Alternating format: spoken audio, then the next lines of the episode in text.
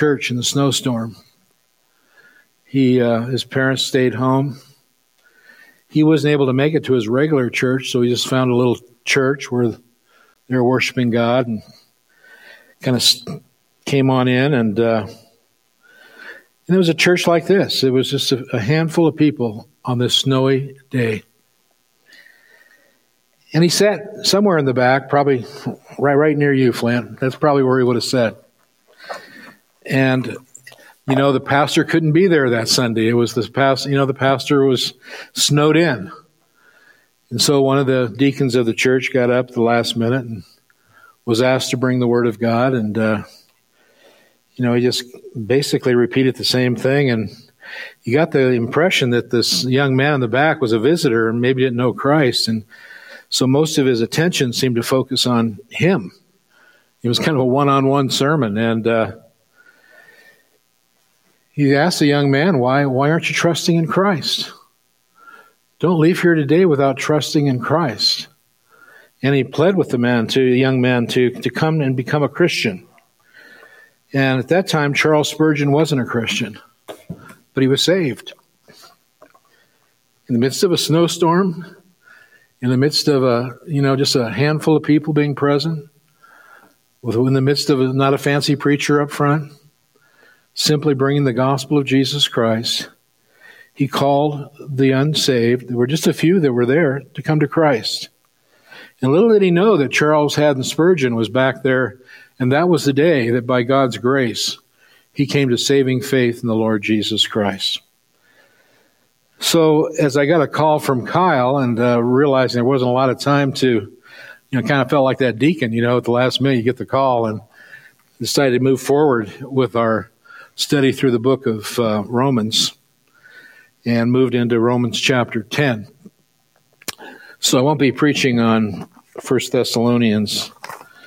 Was our passage today? Uh, chapter 5. But I will be opening uh, with you God's Word in Romans chapter 10, starting at verse 1. I was tempted not to go there this Sunday. Uh, for a couple reasons, but the one reason that I was pulled back to this passage is the story of Spurgeon came to my mind. And I thought, could it be on a snowy, cold Sunday morning in March here in Cody, Wyoming, there could be one or two people that have never trusted in the Lord Jesus Christ, but He brought them here this day, maybe brought you here on this day. And so as I read through this passage on Saturday, you know, I read through it with a heart of uh, wanting to preach the gospel of Jesus Christ for that very reason. And uh, it's not we can never hear the gospel enough as believers, and so this is for all of us, especially as we come to the Lord's table in just a minute. But I'm, I'm speaking to those of you here today, particularly unlike this deacon, I don't know who the saved and the unsaved are. I mean, he uh, must have had a discerning spirit uh, that day. But could it be this would be the day where the Lord would take the simplicity of the gospel of Jesus Christ from Romans chapter 10, take it and apply it to your heart, and that someone, someone's might leave through those doors a new person, having been born from above. That's my prayer for as we open up Romans chapter 10. Let's pray. Father in heaven, Lord, we open up your word, uh, seeking, Lord, you to unfold our hearts like you did Lydia along the riverside on the Sabbath day, so she could attend and understand the very things that Paul brought to her and how she was awakened and brought to life and was saved on that, that Sabbath day. Lord, we believe in the same Spirit that saves just like you saved Lydia just like you saved uh, Spurgeon. We believe that your spirit is alive and active and bringing new birth to anyone here today who's without Christ. And Lord, without a, a lot of fancy preparation, simply looking to your word today, Lord, would you take the simplicity of this message and use it to turn hearts to you for eternity? And for all of us, Lord, as we look back at the work of grace you've done in our lives, we're so thankful that we're here worshiping you as your redeemed children. bless this day in Christ's name. Amen. So in Romans chapter 10, Paul opens up the new chapter this way Brothers, my heart's desire and prayer to God for them is that they may be saved. For I bear them witness that they have a zeal for God, but not according to, the to knowledge, for being ignorant of the righteousness of God and seeking to establish their own, they did not submit to God's righteousness. For Christ is the end of the law for righteousness to everyone who believes. I was thinking there's probably no greater passage that I could preach with a hard attitude of what I just shared with you than this opening passage in Romans chapter 10. Uh, there's no greater message that I could preach to you today than the message from Romans chapter 10. Uh, and, I, and I'm not saying this lightly. I believe this passage has the heart of the gospel. It has the power to save souls. You know, I'm not using superlatives to somehow get your interest into this passage, but uh, the reason why I say this is because I really believe it. I believe today's passage answers the most important question that a person could ever ask themselves in this life. That's pretty, that's a, that's a strong statement. It's a passage that I, I believe corrects the biggest mistakes people make regarding their soul in this life. You say, well, what's the important question? What's the important question that Paul's asking and answering in this passage? Uh, it's how you can have right standing with God.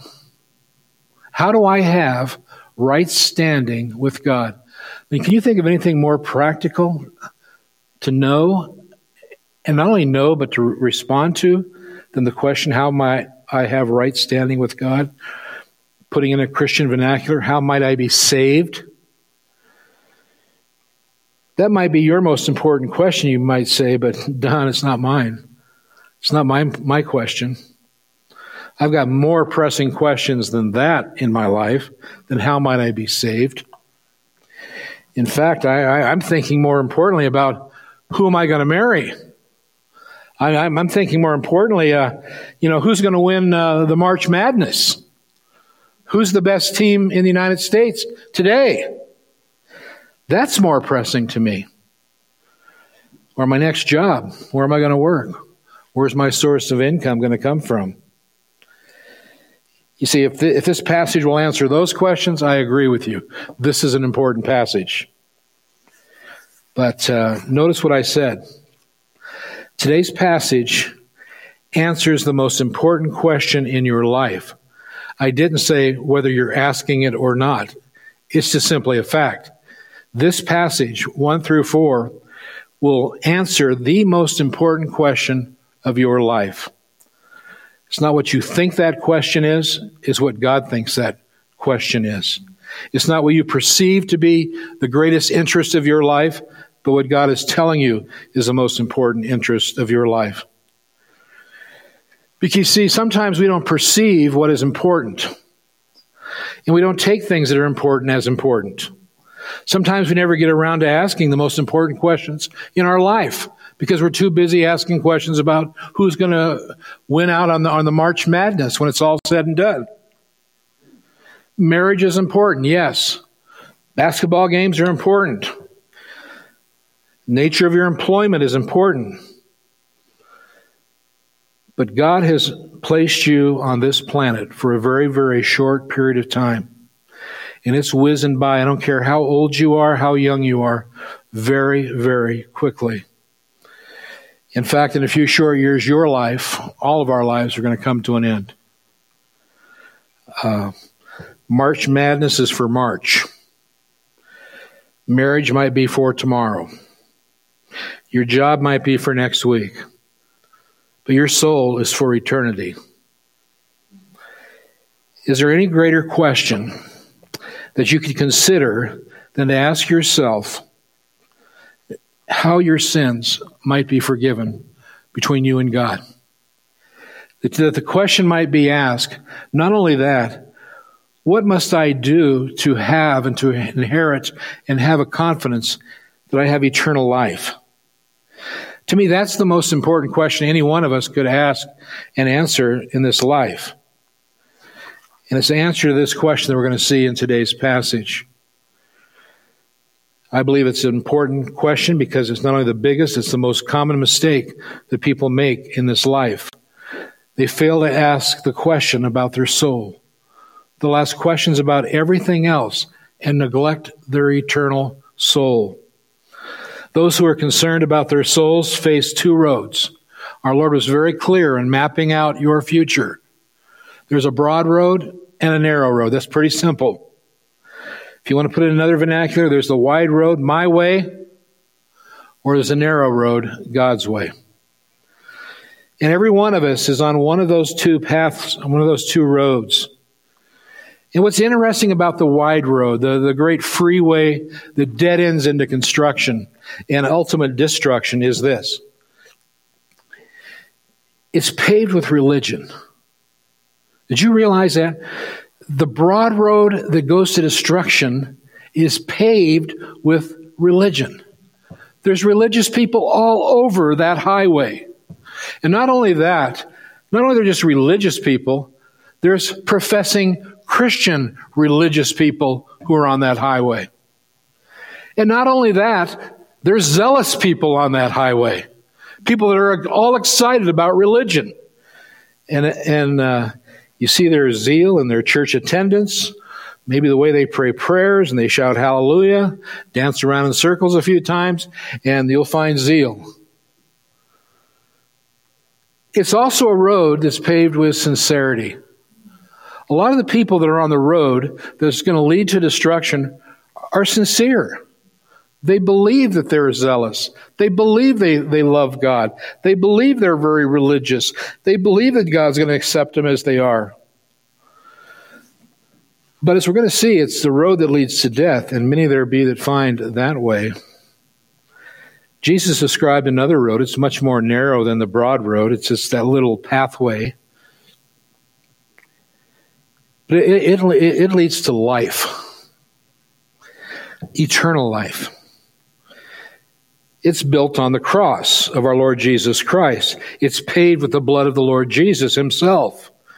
Many are ignorant on this on, on of this road, and I was thinking about that. I, I met a couple from uh, from uh, England a couple years ago, and they were on vacation.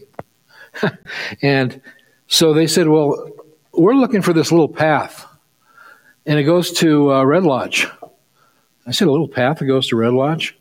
And they had gone on their GPS and they found a little dirt road that actually goes off the bench from, from Powell and goes to the back roads and makes it all the way to Red Lodge. And, I, and, and it always struck me because they wanted to go that way. I said, Nobody goes that way. I mean, I, I didn't even know it was there. And they said, Oh, no, we want to go this back road, this little path to Red Lodge.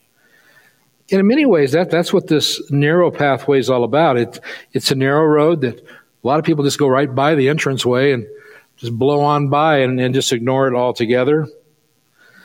And they miss out on the way that leads to everlasting life. This is why I believe that there's probably no greater truth that I could preach to you this, uh, this snowy morning, Lord's Day morning, from this pulpit than Romans chapter 10, verses 1 through 4. And it's my prayer is that God would not only answer the most important question facing your life, but you will come to realize that is the most important question facing your life and that you'll see in this passage there's an answer to that question that, that not only brings forgiveness, but if it's followed with a heart of belief, brings everlasting life. Now, we just came out of Romans chapter 9. That's, that's the mountaintop, right? I mean, that's the mountaintop of maybe the Bible, but it's definitely the mountaintop of the book of Romans. That uh, God is sovereign. He, he's a God who rules over all of his creation. He chooses those whom he's going to save. We went through the whole doctrine of election. And uh, if you're the person watching on YouTube, let me just emphasize He is a sovereign God. And He does choose whom He's going to save. And He rules over all of His creation. And when you come to chapter 10, it's interesting because here He has just told us that God is sovereign. He's chosen the Gentiles unto salvation, many of the Gentiles, and He's passed over many of the Jews. And notice where verse 1 picks up in chapter 10. Paul begins to pray. And so, what we're going to look at is some of the means that God uses when he sovereignly saves a soul. So, for example, God is sovereign, right? He's chosen before the foundation of the world those whom he's going to save. We believe that. But not only that, then, then comes the day and the time where he calls, faith comes, belief comes, and ultimately a person is justified. But what Paul begins to remind us of in chapter 10 is this this all just doesn't parachute down from heaven. God uses ordinary means to save his elect. And he, begins in chapter 10 to tell us what some of those ordinary means are. And one of them is prayer. Look how he opens in verse 1 Brothers, my heart's desire and prayer to God for them, who's them? The Jews is that they may be saved. He's just said God has sovereignly passed over the Jews. He's just said that He's sovereignly chosen many of the Gentiles. And now what does He do? He, he avails himself, himself of one of the means of grace. And now what He does is He begins to pray for the very ones that He, he says, at least as far as I know at this point, God has chosen not to save. If God is sovereign, if He's the one who, who saves, uh, pray it almost seems counterintuitive, doesn't it? That you, you know, you say, "Well, God has not chosen this person, but I'm going to pray for him." But also, it's, it's, it's more than counterintuitive. It's really intuitive because who else can save that person? If God is sovereign and He has all the power to save a soul, why wouldn't I cry out to God in prayer, asking Him to do what only He can do, and that is to save those who are lost? By the way, that should motivate us to be a praying church and praying for those who are without Christ. It should motivate us as parents to pray for our children. I mean, do you think for a moment because you brought your kids to church today, that's going to bring their, their hearts to Christ? I mean, God might use that. But he, you also have to realize that it, it, it's, it's going to take a miracle in the heart of every one of your children to come to saving faith in Christ. And that miracle is, is the sovereign work of God. It's the empowering, life giving work of the Holy Spirit who comes and brings the new birth and brings life. And so, as parents, where should we be? Well, I take them to church and I do this and I do that, and we have family worship. And yeah, those are good. But are you praying for your children? As a church, are we praying for our neighbors and our friends and, and the people we work with? And are, are we praying for our loved ones? And are we praying for our community? Notice who Paul's praying for here. He's not praying for Aunt Susie, who's Jewish, to come to faith in Christ, although he might be. He's not telling us that, though. But what he is doing is praying for all the Jews. I'm praying for my people. I'm praying for a nation. And that should encourage us to broaden our prayers out beyond just the ones we know to our city. Pray for the people of Cody. Pray for the people of, of Wyoming. Pray for the people of the United States and beyond. There's a second means of grace that we're not going to get into today that I, was, I want us to see that he's availing himself of. In other words, a means by which people come to Christ. We're going to see it next time we ever we get together here in Romans 10. Is preaching. Uh, we're going to. This is the great preaching passage of, of, of chapter. Uh, faith comes by hearing, and hearing by what? The word of God. How are they going to hear unless there's what? preacher? So there's one of the means of grace that God uses for calling in His elect. We have prayer. We have preaching.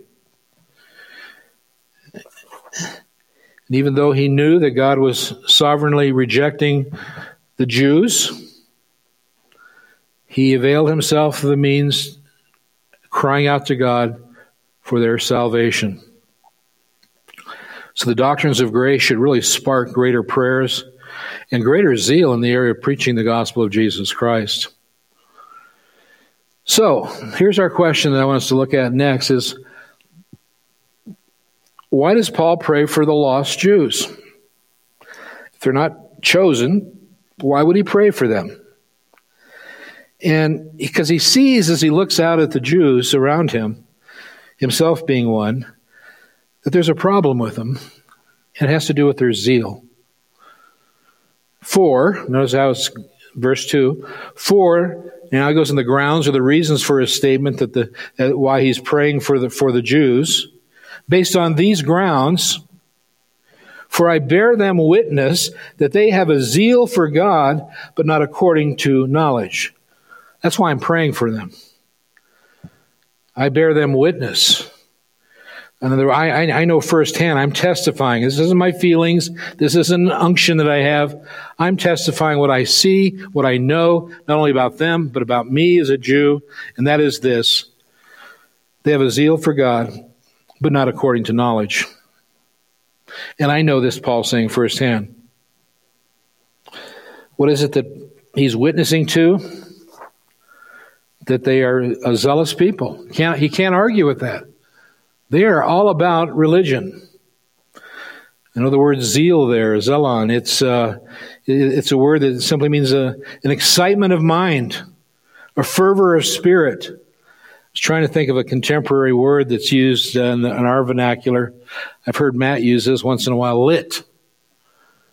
These people are lit for Christ, or not for Christ, but for the gospel, but not the saving gospel of the way of God by way of his righteousness. We're going to see that uh, the zeal that the Jews had was a, was a bad zeal.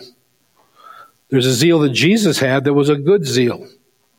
Not all zeal is good. But they were, they were enthusiastic. They were enthusiastic about God. They were enthusiastic about worship. They were enthusiastic about uh, law keeping. I mean, it wasn't like, I wonder how many dollars I should put in the offering plate back there. It was like, well, listen, I've got these little seeds. They're very small, and I, I need a pair of pliers to do this, or actually, maybe a, tweezers would help. But I need to divide those into one tenth. So that when I go to worship God, I'm tithing down. I, I'm zealous. I'm all in. I'm going to tithe the seeds that I have. That's how zealous they were. They were, they were zealous in their worship. They, they were le- zealous in their law keeping. But there was a problem with their zeal, and that is it was, it was misdirected. And that, that's why Paul put, but it wasn't according to knowledge. All excited, but not according to knowledge. In other words, religious zeal can be a good thing if it's properly directed by truth, but zeal that's misdirected can be a vice. It can lead to pride and, and, and um, cruel hearts. And the, the zeal the Jews had here were, was a zeal that was misdirected. Now, it needed to be directed by what? Truth, knowledge. Here's a, a epiginosko, a, a, practical truth, an outworking truth in their lives. And this is what they lacked was zeal according to truth. And by the way, this is an important side lesson for all of us that truth needs to precede everything we're called to do in the Christian life, or it'll take us off in the wrong direction.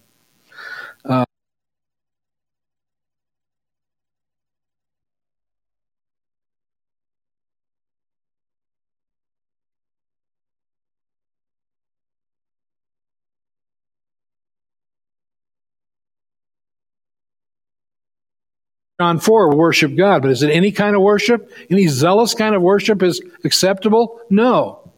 But worship Him in spirit and in truth. So truth guides us in our worship. And uh, we, we see as well that uh, other areas of the Christian life, including our zeal, zeal must be directed by, by truth.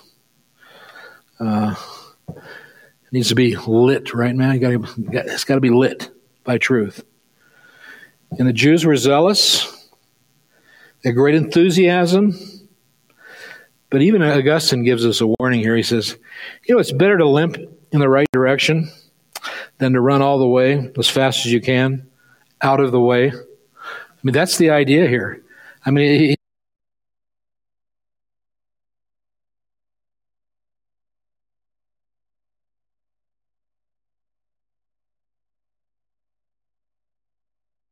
The Jews had great enthusiasm about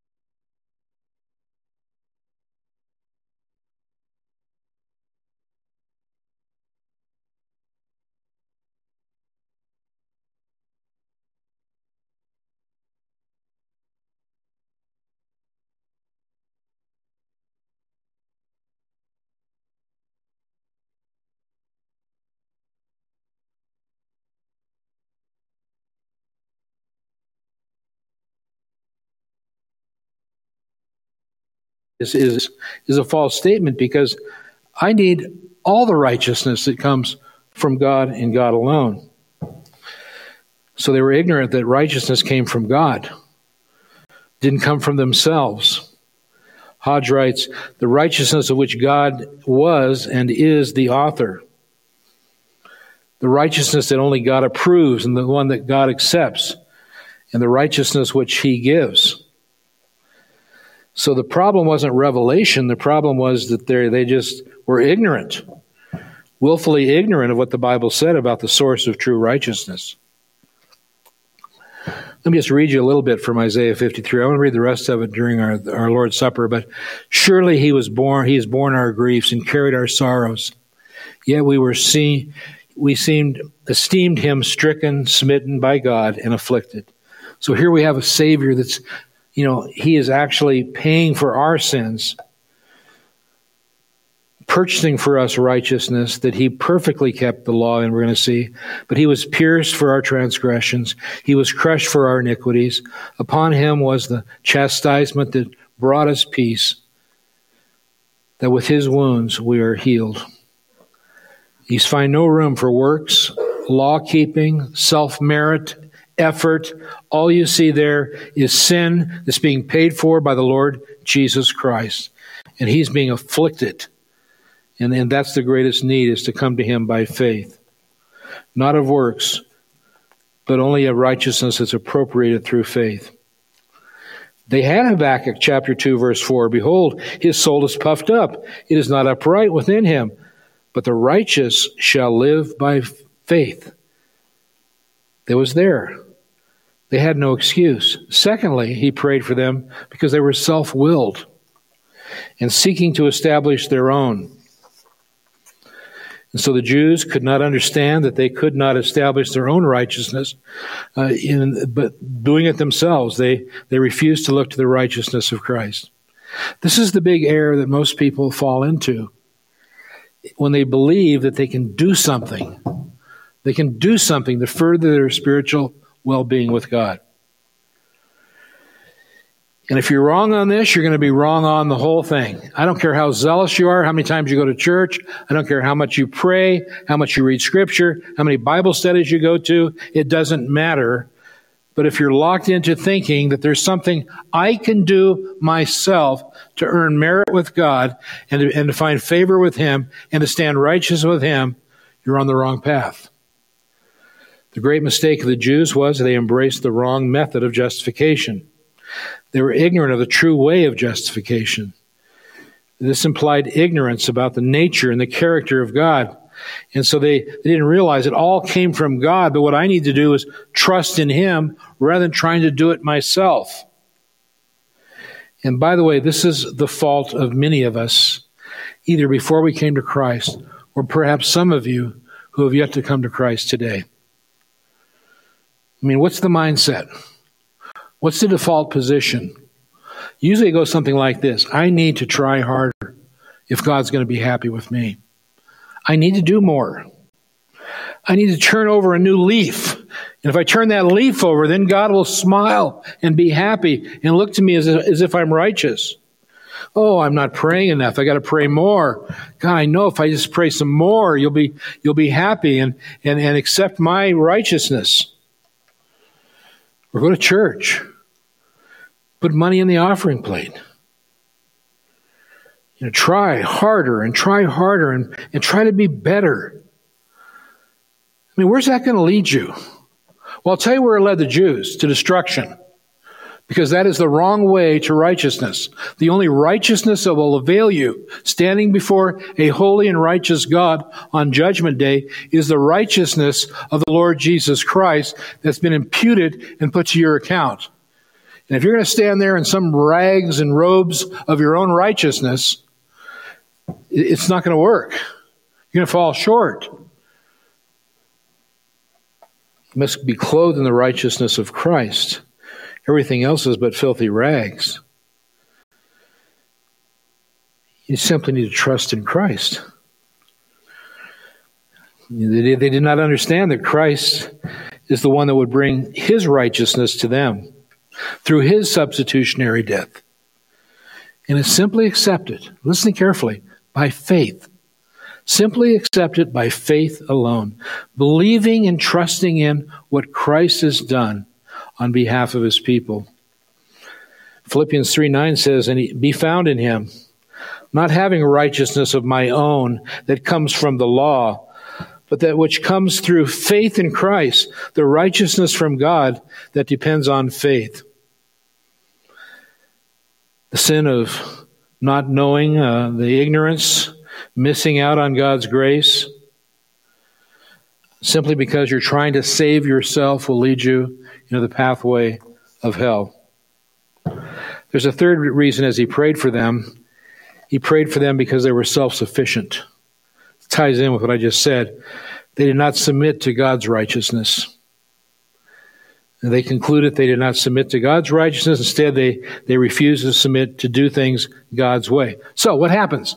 God says to all of us in this room, You want your sins forgiven? You want to go to heaven? You want to have eternal life? You want to be a new person in Christ? Stop trying to save yourself. Trust in my Son. Just simply believe in what He's done. That's all, that's it. And you say, Well, I can't. It's too simple. I disagree with that. I believe I've got to get involved and, and He's going to help me and cooperate with me and, and make me do better. You're not submitting to God's authority. You become an authority to yourself, an authority to God. If you think you must be righteous to stand before God, and that righteousness is any way connected with you, you're going to stand with, with filthy rags before God. We have no righteousness. You have no righteousness. Do you see that? You have none. There's nothing good in you that you can bring before God and say, accept me. It's going to fall short. He's going to say, my son, he's the righteous one. Trust in him.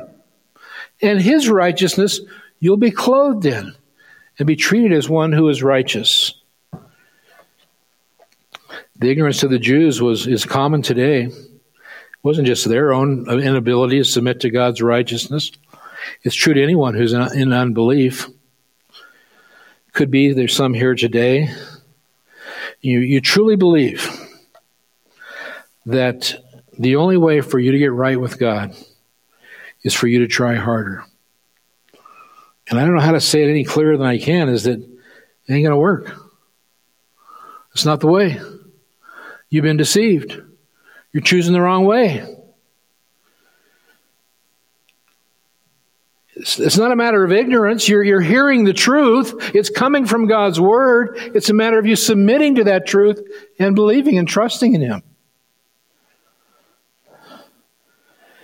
The only wrong in the way that they look for righteousness, they look to themselves. And then lastly, let's look quickly at verse 4. For Christ is the end of the law for righteousness to everyone who believes. If we're not saved by trying to keep the rules and the regulations and all the law, then the question is then, what's the purpose of the law? Why did God give us a law if it's not to try and keep it? Why did He tell us, you know, that we are to um, not commit adultery, but by being faithful, I'm, I'm going to earn favor with God? He's going to answer that question here in verse 4. Christ is the end of the law and brings righteousness to everyone who believes. Follow me on this. Christ is the end of the law and he brings righteousness to everyone who believes. Now, the end here is, is uh, Christ is the end of the law. Has, could have several meanings termination, fulfillment, or goal. Uh, I, I, like the view that uh, it seems to fit well here that Paul teaches every, other places in the New Testament is that the law is like our teacher or our schoolmaster to teach us what it is to be righteous. And so the law says to you, love the Lord your God with all your heart, soul, and mind. Love your neighbor as yourself. The law says, uh, six days thou shall uh, shall work, and then the seventh day set aside as a day of, of unto the Lord. Thou shalt not kill. Thou shalt not uh, steal. Thou shalt not lie. Now, those laws, the moral law of God, is given to us as a schoolmaster to take us to the end of ourselves, right up to Christ. I believe that's what he's saying here. And what does that mean? That means, well, okay, well, the law tells me I, I'm not to commit adultery, but I got a fornicating heart. What do I do? Try harder? Do better? Try and turn over a new leaf? No, that heart's still there. That sin's still there. It's going to take you right into hell. But what it is to show you is I can't do this by myself. I'm at the end of myself when it comes to the law. I'm right up to the point of Christ. And the laws take me right up to Christ. And now I'm looking at him as the one who has perfectly kept the law, the law of God, the only one who's perfectly righteous, the only one who's purchased for me forgiveness of sin on the cross. And now I can't do anything except do what? Trust in him. Trust in Christ believe in Christ and receive his righteousness as my righteousness. Hodge says the Jews erred in seeking justification from the law, for the law was designed not to bring justification, but to lead them to Christ in order that they might be justified through faith. The usual meaning of the word termination here is the law is the end terminates and right at the foot of the cross. The law refers to the law of Moses. It's not that Paul meant that there was law righteousness, we have to keep the law to be saved, but to lead us to the cross. The only one who kept the law perfectly, Jesus. And this puts to death all of your efforts of trying to save yourself. This puts to death any, any reference of you trying to be a good person. Let me tell you, you can't. If you could be a good person and go to heaven, if you could be a good person and, and have your sins forgiven, Christ would have never come into this world. There'd be no need for Christ. Why did Christ come into the world? Because, because he did for us what we cannot do ourselves. He perfectly kept the law. He paid the price for our sins, the sinless one. And we must be careful we don't take this verse to an unintended extreme. Paul does not mean that the law has been abolished. Doesn't mean that the law stopped at the cross, it stopped at Christ, believe in Christ, now go on and live a lawless life. It's not saying that at all. We see that Christ established the law, chapter 3, verse 31 in Romans. He goes on to tell us in Romans 13, 8 through 9, that instead of speaking of the laws being, being gone, the law becomes really the, the pathway that we're to walk that leads us to a, a holy life after we're saved. It doesn't save us, but it becomes the very pathway, the, the very expression of who God is and, and how He wants us to live. And, and those who are in Christ, who now have the new covenant, their heart beats with joy because they love the law of God now. And, and they want the law of God to be worked out in their lives by His grace. So we don't live a lawless life as a pathway to righteousness. So let me ask you this question Are you righteous this morning? Do you have right standing with God? I mean, answer that in your mind, yes or no. That's not a multiple choice question. Do you have right standing with God today? Are you confident that you have right standing with God today? And if the answer is yes, let me ask you the second question. What's that confidence based on? Is it because you're a little bit better today than you were yesterday? Or is it because you're trusting in Christ, in Christ alone, as your righteous Savior? That's why he adds this to everyone that believeth. Everyone. Not just Jews, but Gentiles. Everyone in this room. Salvation comes to everyone. Righteousness comes to everyone who believeth. And that's you It could be you if you trust in His Son. I'll tell you what, uh, the goal of the law is Christ's righteousness, to bring you to the feet of the foot of the cross, to drive you to the Savior, to look to His death as your death, to look to His righteousness as your righteousness.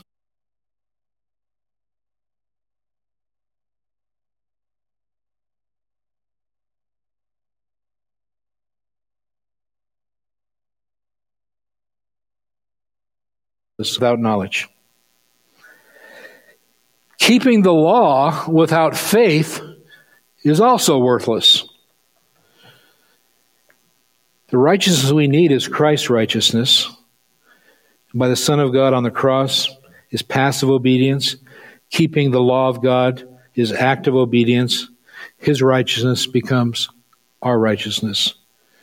And what this does lifts up a gospel of grace Grace, grace, grace, and more grace because we're not involved anywhere in the picture. It's all the Lord Jesus Christ and what He's done.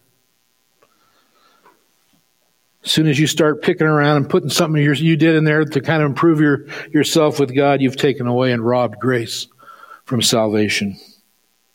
You might be zealous, but you have a false gospel. So, how do you get right with God? Through faith alone in the Lord Jesus Christ. He is the only righteous one. And let me just encourage some of you uh, that I believe could well be on that treadmill of salvation. Man, you're jogging zealously as fast as you can, thinking maybe I wonder if I've done enough, if I tried harder, if I turned over a new leaf, if I, if I, if I, if I, and there's nothing you can do. There's nothing you can do to earn any righteous favor, merit with God. You will never measure up. But here's the good news it is a free gift. It's a free gift that comes from God, it comes directly from the work of Christ. It comes as a gift from the righteous one who wants to clothe you in his righteousness so you have right standing before God, not for anything you have done, but because He's done it all, and you simply have done what? Tr- trusted in Him. And so, Christians, I would encourage you, those, those of you who are in Christ today, rest in Him. Rest in Him. Don't jump back on the treadmill. Don't try to, you know, add to and, well, I know I was saved by grace through faith. I did believe in Jesus Christ when I accepted Him, but I gotta, I gotta keep it going. Yeah, you want to live a holy life. Yes, you want to, you want to live a life that's pleasing to God by, by keeping uh, His law is an expression of your love for Him. But rest in Him. Delight in His law, His work. Not for the sake of your salvation, but live out of faith that He's already put in you by His grace. So, the call this snowy Sunday morning is maybe you're like Spurgeon. Maybe God brought you here and despite the snowstorm. And it was simply to hear this very simple message stop working, stop trying, stop fretting, and simply bow your knees and trust in Christ, in Christ alone, His work on the cross for your forgiveness, His obedience to the law for your righteousness, and rest in Him. Father, we thank you again for bringing us a very simple, simple message, a message of salvation. Lord, for those of us who are in Christ, who are trusting in Him, we, we thank you for the gift you've brought us, the delight and the joy it is to know our Creator and Savior and Lord. For anyone here today who is yet, maybe they are, find themselves on that works treadmill, trying to trying to please you, God. Oh Lord, take them off. Bow their knee before you. And may they come simply believing in Christ and what he's done and resting in him for your glory's sake. In Jesus' name, amen.